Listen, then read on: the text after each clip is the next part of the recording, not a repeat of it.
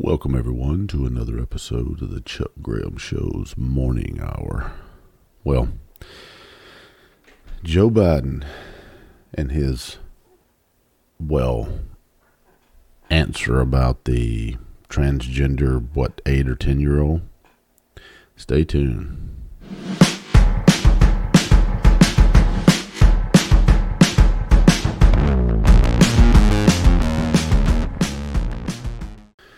Well, Joe Biden was asked on the his version of the presidential town hall that looked like two dipshits in a mask. Oh, and did you hear where the um Okay, let me see if I can find the article here. I don't want to misquote. Mask mandates don't work. White House COVID advisor criticizes obsession with mask. I totally agree with that. Let me see what his name was. Let's see. White House COVID 19 advisor Dr. Scott Atlas is criticizing what he said was an ongoing obsession with mask, claiming that universal masking mandates don't work at surprising uh, at suppressing the spread of, of SARS CoV 2. Now, keep in mind something, folks. Not to get on the COVID 19 bandwagon, I want to talk about Joe Biden and his answer to that crazy question. Anyway, but keep in mind for a second that we had SARS back in 2009. Nobody, I, I didn't even, it didn't even register on my radar what SARS was, but it was like 78% the same virus as, as COVID 19. Did we they said, "Oh, we got lucky." No, we didn't get lucky. We got herd immunity. Nobody knew what it was. Nobody wore a mask. This was this was nothing but a floor. But anyway, let's get back on to Joe Biden. So and and back when, and, and let me just add this: when the panic subsides, right? When everybody's not well panicking, well, guess what's going to happen? They're going to find out. They're going to do a double blind study. I forget which doctor said that that it was it was it was immoral to do a double blind study on masks. You know why? The masks are not for for stopping the spread. It's it's for stopping the spread of the panic. People need to feel relevant and that they're doing something and wearing their mask. They're doing something. It's kind of like having another pair of underwear in your fucking pocket just in case you shit yourself. You have that comfort. You know Anyway, all right, back on Joe Biden. Tell me that he did not say that he was for an eight or 10 year old transgender. A woman asked him a question What would you do to protect transgenders? First of all, I would say, Yeah, your child is playing dress up, man.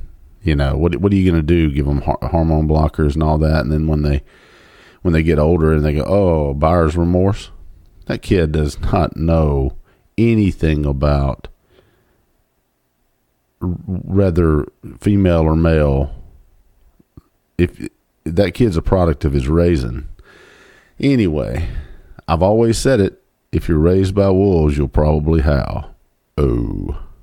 So, but yeah, he, he said he would, he said that when he was growing up, and he was I think he was going to apply to be a lifeguard at a black pool.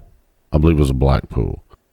And he made the statement that as he was getting out of the car, that he looked over and two men were kissing. And he looked back at his dad and he said, What's that? And his dad said, That's just two people in love. Uh huh.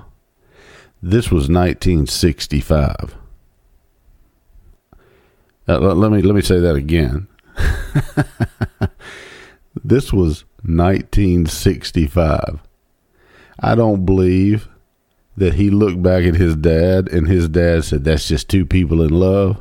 Bullshit. Well, you know, and it's like this. I don't I have no problem with gay people. All right? I have a problem with their their actions. I have a problem as as as being a Christian I don't condone their lifestyle. I don't. You hate the sin, you love the sinner. But do I hate them as a person? No. But I don't like that lifestyle. would never support it. Sorry. YouTube can take the damn video down or the audio down.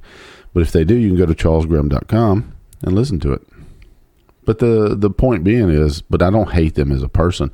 And I always like to try to use the analogy, would I would I stop and help a gay or transgender person out of a burning car, even at the risk of my own life? Certainly. I would like everybody to have the opportunity to accept Christ and stop their wickedness and their ways that so there's that. Of course. You know, God doesn't need my help to issue his wrath upon people. Now this goes for adulterers and fornicators too. So nobody like everybody knows that cheating on your spouse is wrong, or they should know. So anyway, so what you know, do I think for one second that Joe Biden looked at his daddy and and that was love? No. I think that was a probably a totally different conversation. But I also think that this mess with the transgender kids, you know, that haven't even reached the age of puberty, and I'll die on this hill, is ridiculous. These people, these kids don't know what they want.